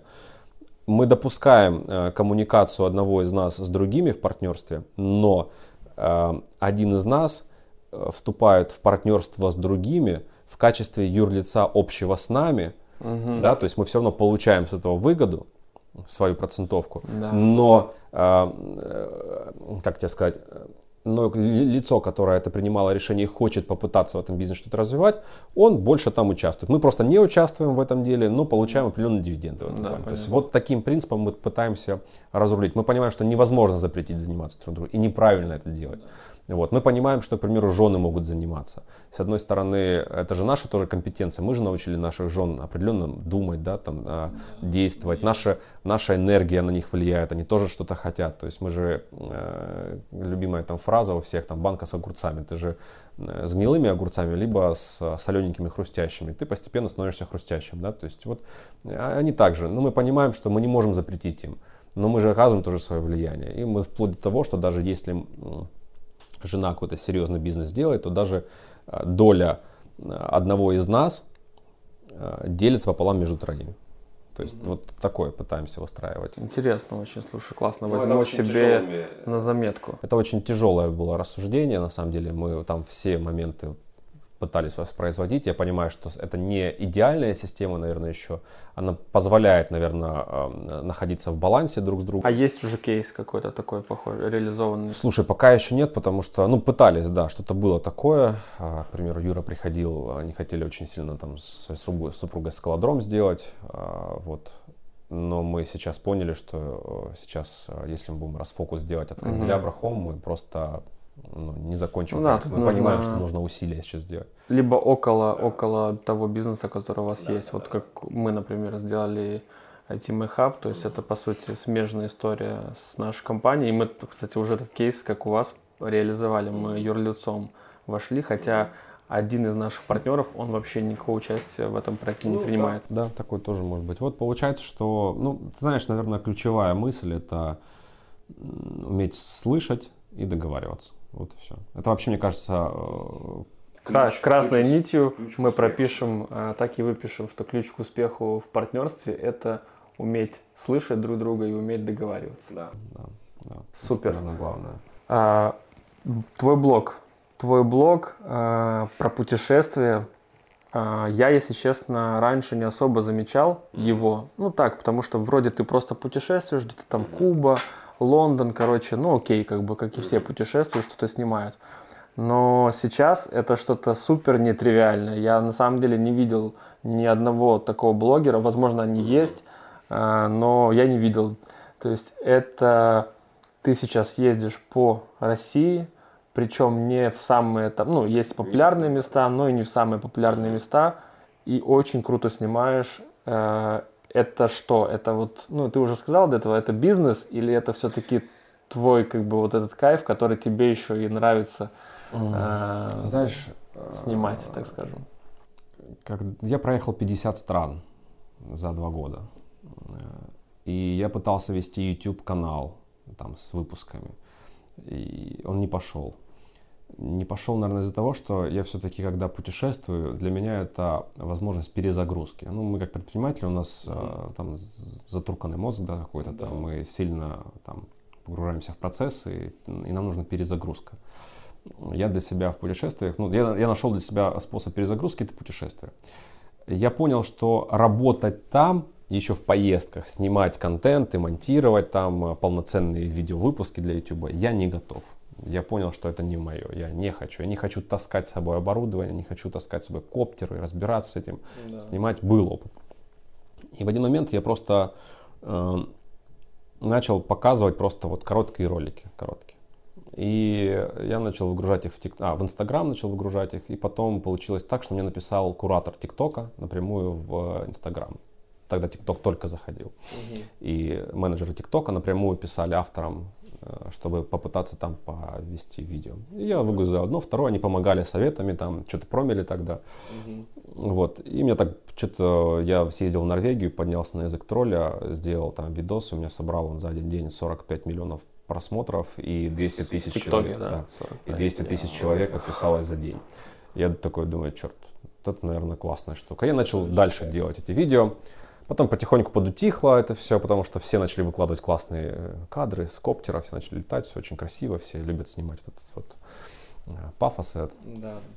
Я тоже его снимал, потом я забил, мне надоело, э, потом опять вернулся, потом опять забил, потом какой-то новый формат нашел. Ну, видишь, постоянно возвращался, Ну значит, да, тебе да. эта тема А, нравится. тянуло, мне, мне хочется показать. А потом я что-то, знаешь, начал понимать, что все показывают одно и то же. Красивые горы, не знаю, там, реку, все очень красиво, классно, понтовые. Появились куча видеографов, которые, ведь фото, фотографов, которые начали снимать просто какие-то шедевральные видео. Ну, это фоном все. Да, просто вот и, ты и ты посмотрел. знаешь, а оно все как-то вот все снимают одно и Да, то же. да. И я просто что-то так сидел, думал, ну мне же неинтересно это смотреть. Ну просто неинтересно. Мне интересно посмотреть, как живут люди. Мне интересно посмотреть, э, как живет ну, то есть регион, как развивается. И так уж получилось просто, что э, ну, поездки, там коронавирус начался, да, и я даже в коронавирус попытался слетать, там пять стран посетил. Я начал показывать, как живут люди, потому что мне самому это реально интересно. Просто. Я, я вообще travel, travel видео ни у кого не смотрю. Ни на YouTube, я не знаю практически никаких там. на- Секреты travel Единственное, видео. я Птушкина помню, что он там, да, снимал. И, и то я даже его видео не смотрел, да, просто он популярный был. И я просто начал вот то, что я вижу, я хотел это показать, и все. И я по факту сейчас это показываю. И я понял, что мы начали... Я, я помню, последняя поездка в Марокко у меня была на кемп, серф, серф-кемп был. И я одно видео записывал, говорил, почему никто не путешествует по России. Потому что ужасные дороги, потому что нечего смотреть. И потом как-то так получилось. Ты э, так говорил. Да, да, да. Даже видео там где-то было в ТикТоке у меня. И потом, ну, закрыли границы. Это было твое какое-то убеждение, Да. или ты знал так? Нет, Или это было, это, это классическое, это клише. Навязанное клише. Навязанное клише. И я действительно так тоже думал. Но потом как-то э, закон... начался коронавирус, границы все основные закрыты, а желание-то ездить, оно все равно ж есть. Да. Я думаю, ну ладно, ну поеду, посмотрю. Я такой поехал, посмотрел одно место, думаю, вау, это была деревня Мандраги, классная такая. Сделал видос про него он возле Карелии, посерединке между Ленинградской областью и Карелией. Карелия. Очень классно, колоритное, красивое место. Я сделал видео за сутки полтора миллиона просмотров. Я такой, так, Поеду-ка я съезжу еще одно место для интереса. Поехал, съездил в другое место, в Рыбинск съездил, в Ярославской области. Ну, там, конечно, с дорогами печально в Рыбинске. Ну, там есть у нас участки все равно в стране, где печально с дорогами. Снял про Рыбинск, а там город реально реставрируют. Конечно, там где-то разбитая часть, безусловно, но она есть в каждом э, стране мира, даже в Париже. Только центр красивый, но именно, а все спальники, они классические. И я такой, блин, ну реально же классно, ну что люди сюда не ездят, ну красиво, как мини, мини-Питер такой, ну пытаются делать реставрацию, этого никто не видит. Я рассказал, вот люди, вот он город, в нем делают реставрацию, посмотрите, как вот уже две улицы классно сделали, фигак на 2 миллиона Ты просмотров. сейчас рассказываешь, у меня реально мурашки Да. по телу идут. Я просто понимаю, насколько ты показываешь э, людям, которые, ну вот я даже не Зашорены, знал, да, что, да, да, что да, тако- да. такое у нас есть. То есть, и мне кажется, сейчас ну, 2 Да. миллиона посмотрели, и ну, Так, 10 а, человек поехали. Да, так, а так и есть. А потом такой думаю, ну круто ля, и контент заходит, всем интересно, и мне интересно. И я начал, потом он опять подутих. Я я это однотипно начал снимать, не то что однотипно, я без, без себя, у меня было, я не хотел себя светить никак, не хотелось физически. Даша мне, моя супруга, всегда говорила, покажи себя, рассказывай сам. А я не хотел, не хотел, я просто делал музыку, ка- картинки и текст делал. Но Потом я понял, Ты что- сам это все да, делаешь? да, занимает 20 минут времени, больше выгружать занимает времени. И потом как-то, ты знаешь, я опять забросил, опять вот эти все кра- наши 24 февраля, все опять затухло, у меня что-то настроение упало. И, и меня позвали в, на Курильские острова, очень часто ну, ра- разные там фонды, там разные даже правительства в целях раскачать турист- регион туристически, они часто а, приз- зовут блогеров travel тематики, чтобы просто оплачивать билеты, жилье, а ты ходишь, сам снимаешь все, что видишь, то и показываешь, без политического контекста. Это в, в рамках, так даже э, я ездил в Арабские Эмираты, я ездил в Саудовскую Аравию, оплачивает государство просто travel блогерам показывать страну. Э, Таким образом развивается travel тематика, э, туристическая привлекательность страны. И я поехал в этот, на Курилы. А туда никто не ездит, это остров Парамушир. Это какой-то, знаешь, как с другой планеты. Я поднялся на вулкан, извержение вулкана, и я так как-то этим местом, плюс я там серфил еще, я так как-то проникся ребятами, которые развивают серфинг там, местные, да, они там Да, я видел это видео, Да, прикольно, да, они да, такие да. прям фанатеют своим Да, делом. они именно вот там. фанатики там, да, вот этого всего дела, и живут там. Там не так уж сладко живется. Но там, к примеру, на острове, в городе Северокуле сделали все дороги, и во дворах, центральные, реставрируют дома. И я такой что-то сижу, думаю, я даже вообще без какого-либо контекста, даже, знаешь, не, не планировал, что это будет залетать прям сильно. Я просто сижу, думаю, ну классно же, ну, люди же круто живут, ну, живут здесь, хочу показать, как это живут. Я просто шел, мы шли там на серф, э, этот, э, на волну идут, и я по городу иду, это мы просто достаю телефон и говорю, как живут люди в Северо-Курильске. Точнее, как живут люди на Курильских островах. И она снимала кучу контента, я вообще без каких-либо там сценариев, сценариев всегда делал. Ничего, ничего такого нет, в принципе. Я просто, вот что я вижу, снимаю, рассказываю параллельно. Вот у меня там лопухи такие огромные, которые пеплом все покрыты. Для меня они какой-то интересный элемент. Я говорю, вот, блин, смотрите, лопухи. И таких лопухов нигде не видела. А еще прилетел, они все в э, вулканической пыли, потому что там вулкан взрывается 6 раз в день. Класс. И я такой что-то приехал, думаю, так, а как живут все на Курильских островах? Я такой сделал это видео на 60 секунд, э, выкладываю везде, ну и как-то, да и поехал дальше по своим делам. Вечером прихожу, открываю Инстаграм, миллион двести просмотров за сутки. Захожу в ТикТок, лям просмотров. Захожу в YouTube, 800 тысяч просмотров. Захожу, э, ну я начал Телеграм еще дополнительно. YouTube Shorts, да? Да, да. И я такой, и все там восхищенно просто все там сыпят вот так вот. А я ничего не показал, я просто показал жизнь. И все. Я никаких красот не показывал. И, и люди, э, я такой, знаешь, я понял этот парадокс. Есть огромное количество, возьмем Инстаграм, огромное количество travel каналов. И мне так это в комментариях, огромнейшее количество travel каналов. Просто безлимитные, и российских, и зарубежных, с красивейшими видео. Миллионы собирают эти люди видео а подписчиков 5-10 тысяч. Потому что люди что? Не понимают, зачем подписаться. Я зайду в рекомендации, таких видео, видосов полно найду. А у меня просто за сутки плюс 20, потом следующий плюс 20, через день еще плюс 20. Почему, как ты думаешь?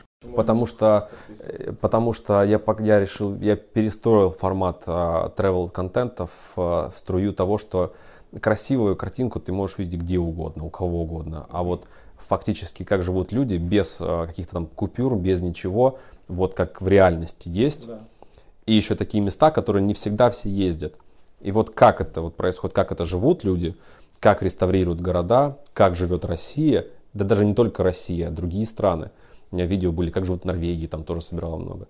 И вот это цепануло всех. И они следят до сих пор все. Подписка идет ежедневно. Вот я э, вот вчера было уже в Инстаграме 120 тысяч. То есть это живой органический трафик.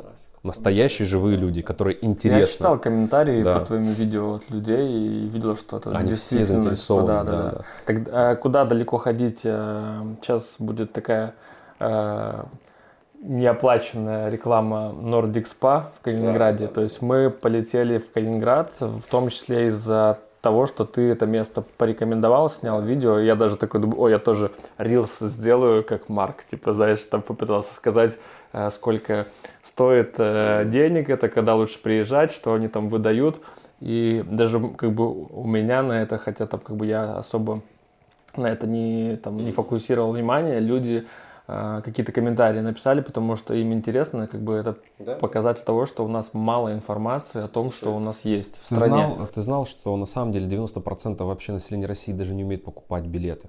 Вот парадокс этот. И даже банальное, как купить билет, или там сколько стоит поездка туда-то, Э, она всегда собирает просмотры, но она собирает не так просмотры. Это как бы такое видео, знаешь, которое как бы дополнительно ну, разбавляющее ну, да, контент. Да, да, да, да. Вот у меня, к примеру, видео, которое 100% всегда миллионы просмотров, можно зайти в Инстаграм, просто увидеть, она прям идентично все в основном.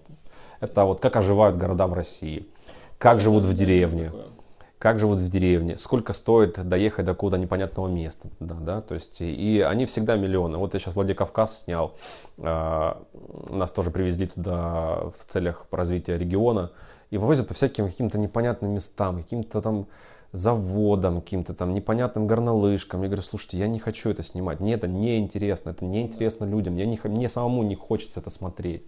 Мне это не нравится. Зачем, говорю, вы меня сюда привезли, чтобы я показал это, э, вот этот контент? Я не буду его публиковать. Говорю, хотите, денег просто обратно верну за перелеты, но это не мое. Это мне не нравится, я не могу это рекомендовать. И я приезжаю в Владикавказ, я просто восхищен этим городом. Я говорю, вот куда, говорю, надо вести. И я потом отдельно от всего маршрута я отказался, я пошел утром под дождем в 8 утра, проснулся в отеле, и я пошел снимать этот город. Кайф. И этот город у меня сейчас собрал лям, там, ну, уже лям практически собрал просмотров за несколько дней. И люди просто восхищаются. А мне самому нравится, потому что я действительно хочу, чтобы туда люди ездили, потому что это красиво, это классно. А какое, какое будущее ты видишь этого направления у себя? Просто делаешь? Слушай, я или... просто делаю то, что мне нравится, и все. Ну, и мне, я же говорю, я кайфую от того, что я могу, благодаря блог, конечно, открыл двери в многие поездки, места, которые там тяжело ехать, потому что ну вот даже вчера мне вечером написали, э, там ребята организовывают поездки там по всей России в разные места, которые там ты не был. На Байкал, к примеру, поехал, я ездил вообще не классическим маршрутом. Все приезжают туда зимой на лед, я приезжал туда в мае, не на лед, а на Байкал сам. Там mm-hmm. такие места, там Тажиранские степи, там, которые зимой все в снегу, никто их вообще никогда не видел. А, озера в форме сердец, там, озера такие-то. Ты просто и такие места, которые ты просто, классика туда не идет, то есть классические туры туда не возят. Я думаю, что, наверное, мы сделаем из этого, ну, я понимаю, что, скорее всего, надо каким-то образом монетизировать, но в ключе того, что у меня в каждом месте есть ребята, которые делают классный продукт там, вводят туры и так далее. И я хочу сделать маркетплейс туров. Маркетплейс туров. Да. да. Просто я не хочу их сам проводить. Я понимаю, что это не мое. Да. Я понимаю, что есть профессионалы. Я понимаю, что после моих видео к ним приходят люди. Я понимаю, что после моих видео гостиницы заселяют. Я приехал в Калининград в Светлогорск, написал просто в Телеграм девчонке, у которой 5 квартир. Она с неохоткой э, дала мне пожить там. Я сделал в Телеграм видео. А, она мне на следующий день пишет, что Марк такой рекламы э, никогда в жизни я не видел. У меня весь август полностью забронировали за день. Почему? Потому что мне реально понравилась квартира. Сказали, классная квартира, Светлогорске, бронируйте, все. И получается, что я понимаю, что я могу дать людям пользу, я понимаю, что есть профессионалы, я понимаю, что у нас есть компетенция в разработке, есть компетенция в маркетинге, и мы можем сделать классный продукт. Они, скорее всего, такие продукты уже есть. Да, да. Э, есть такие продукты, ну, одни больше, одни меньше. Какой-то да нет, это только плюс да. реально для... Также я еще да. вот сразу же думаю, что классно для снимать тех людей, которые что-то делают для вашего канделябра. Ну да, мы тоже, у нас были да, мысли э, снимать про производство и так далее. Тоже такая мысль была, но это все сейчас пока не, не до этого, если честно. Вот и все, поэтому я думаю, что следующим проектом после канделябра это один из вот таких проектов marketplace туров. Плюс я хочу а, у нас есть, знаешь, не финансовые э, стремления, а стремление помощи в плане. Например, сейчас мы э, уже организовали фонд э, помощи людям, пострадавшим там, в военных действиях, к примеру. У нас есть одни из наших там, партнеров, которые делают протезы мы понимаем, что мы можем сделать фонд, который будет позволять, независимо какая сторона, там и что-то еще, то есть люди, которые там инвалиды, которые переехали, у которых нет финансов, мы готовы там будем им помогать. Пока что он на зачаточном состоянии, мы сейчас э, нашли там спонсоров, которые готовы инвестировать в этот проект, но в процессах переговоров, да, мы хотим, это, мы не зарабатываем на этом вообще ничего, мы хотим социальной какой-то значимости. И что касается туризма, я для себя понял, что я также, вот мы с ребятами тоже обсудили, все согласны с этим. Мы понимаем, что я хочу сделать фонд, ну мы хотим сделать, правильно сказать, фонд развития туризма в России. У нас очень много классных мест, в которых нет доступа, нет урны, нет биотуалетов, к примеру, нет ничего такого. И мы понимаем, что я пропагандирую путешествия по России, я знаю, что это классно, и я знаю и проблемы, и минусы этих событий, да, там, ну, именно поездок, да, я знаю, что к многим местам не добраться, это плохо, и я понимаю, что мы хотим сделать фонд, который будет развивать э, туристические локации для нашей страны. И это тоже не коммерческие фонды все. Вот, наверное, в этом, я думаю, он как-то развернется. Это очень круто. Я тоже для себя открыл вот, вот эти полтора года. Это путешествие по России. Но я пока в более такие как бы уже доступные места ездил, как там Нижний Новгород, Ростов-на-Дону, Калининград, э, Выборг. И, но в, в любом случае я вижу, как на местах тоже молодые ребята, вот в Нижнем Новгороде познакомился парень, вообще там, не знаю, может лет 25, то есть он, на, он уже как бы там на базе правительства местного, а, они там согласовывают со всеми там политиками и делают реновацию города в разных частях, делают да, какие-то да. тропы, там да, еще да, что-то. Да, то есть, и он, мы его взяли как экскурсовода, он нас поводил по этому маршруту, рассказал, как они восстановили какой-то там в, ну, в Нижнем Новгороде э, рынок прикольный такой, то есть вот где ты был, кстати, в Нижнем? Нет, в Нижнем не был, я, кстати, планирую сейчас поехать. Очень да. классно там, да, поэтому жду оттуда твои видео. Ну вот смотри, я когда на Кольский поехал, там э, мне написали в Инстаграм девчонки, которые, э, в, казалось бы, в приграничном городе Никель с Норвегией, mm-hmm. а там Норникель, то есть там тундра-тундра, короче, вообще туда. Они написали, что делают на бывших карьерах, сейчас популярно начинает э, развиваться туризм, промышленный туризм.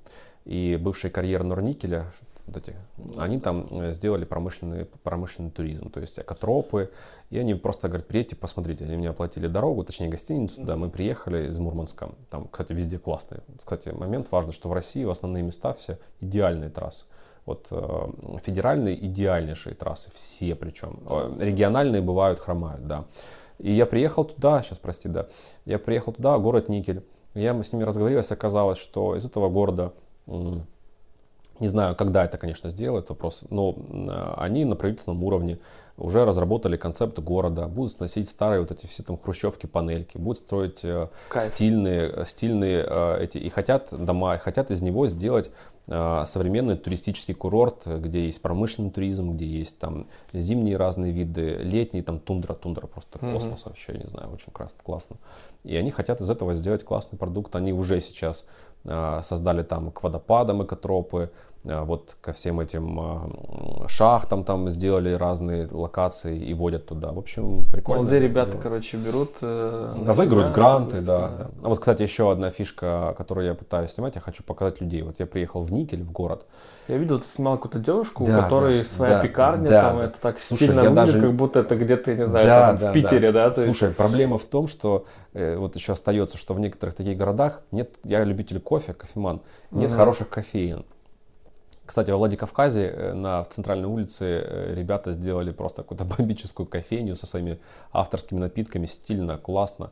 И вот я такой иду в Никеле, думаю, ну где бы кофе выпить, знаешь, что плохо с этим делать. Такой, о, кофейня. Захожу туда, заказываю кофе, там э, пекарня, они там пекут классные круассаны, выпечка, все вроде так нормально, я сел, а там девочка, смотрю, за компьютером работает, беременная на девятом месяце. Я говорю, слушайте, а вы не владелец? Да. Я говорю, давайте я запишу просто. Ну, классно сделали в Никеле. И вот она мне рассказала о том, что она выиграла грант там, грант, в Никеле, да, да, да. да. И профинансировали, открыла кофейню, научилась там пушка. Э, всем пекар, пек, пекарническим штукам. И она спокойненько там сейчас зарабатывает деньги. Полно людей. Ценник самое главное, как в Питере. Людей полно. Вот, вот тебе. И я, мне нравится показывать, что люди там что-то делают. Это круто тоже. Вот так. Ну что, Финале? Будем финалить. Да, Я понимаю, что можно, знаешь, есть такая фраза, это нельзя закончить, но это можно приостановить. Да. Вот, поэтому предлагаю приостановить, потому что беседа прям вообще кайф. Я, у меня ну, очень много таких э, то, что триггернуло, и мне прям сейчас захотелось даже где-то записать голосовое партнером, по поводу каких-то бизнес-инсайтов, mm-hmm. супруги по поводу путешествий захотелось записать, поэтому спасибо тебе большое Круто. за время. Круто, пожалуйста. Я в принципе считаю, что ну, как бы общаться, а, в общем, короче, нужно больше быть открытым, общаться, да. как я уже сказал, уметь договариваться, слушать, и у всех будет счастье. Еще мне нравится то, что у нас э, с тобой а, объединяет ценность того, что сейчас можно казалось бы, типа в непростое такое сложное время, находясь здесь, мы да. можем находить возможности и создавать а, как и контент интересный для людей, так и реальные физические продукты и инструменты для достиж... потрогать эти ну, продукты. Ну, помнишь, я тебе говорил уже так, финальная фраза, что я считаю, что вот бизнес в России – как понятие бизнеса классического появилось, наверное, вот в 14, 15, там, 12 году, вот, когда наше поколение, мы начали строить бизнес, потому что 90-е это был не бизнес, и все форбсовские миллиардеры, ну, это не бизнес, это не хочу говорить в эфире, как, какие, каким образом богатство это достигается. Потом были двухтысячные, которые на 90-х э, люди теперь переходят туда, то есть это управляется все. И по факту предприниматели – классика. Это вот, по сути, мы. То есть наше поколение людей начинает вести классический бизнес, да, да. придумывать новое, развивать э, с нуля Создавать это все с нуля делать. вообще Создавать, не имея ни да, знаний, да. ни опыта, Да, ни да, да, денег, да, да. ничего. Потому что до этого, ну, еще, да, были там вот типа Павла Дурова, который тоже стрельнул, ну, такие единицы. Но вот классика бизнеса популярного, я, я считаю, вот в 2012 году мы вот, которые горели, мы понимали, что мы можем сделать, и сейчас мы вот дальше движем. И вот поколение, которое следующее за нами, да, молодых, которые сейчас Да, рвут все, да. просто Да, разрывают. и вот, вот я считаю, что мы вот стартанули это поколение, да, вот э, в бизнес классический, и вот они подхватывают, и вот по сути классика бизнеса в России началась в 2012 году. И по факту вот это можно назвать действительно настоящим бизнесом, и бизнес в России начал расти. Вот я думаю, это так было. Вот такие классные диалоги с IT-предпринимателями проходят э, на нашей новой площадке, нашем IT-хабе. Это IT-дом, в котором мы общаемся, проводим время, делимся опытом. Так что будем рады видеть в числе наших гостей вас в нашем IT-доме. Класс. Все, да. Да, спасибо. Всем пока.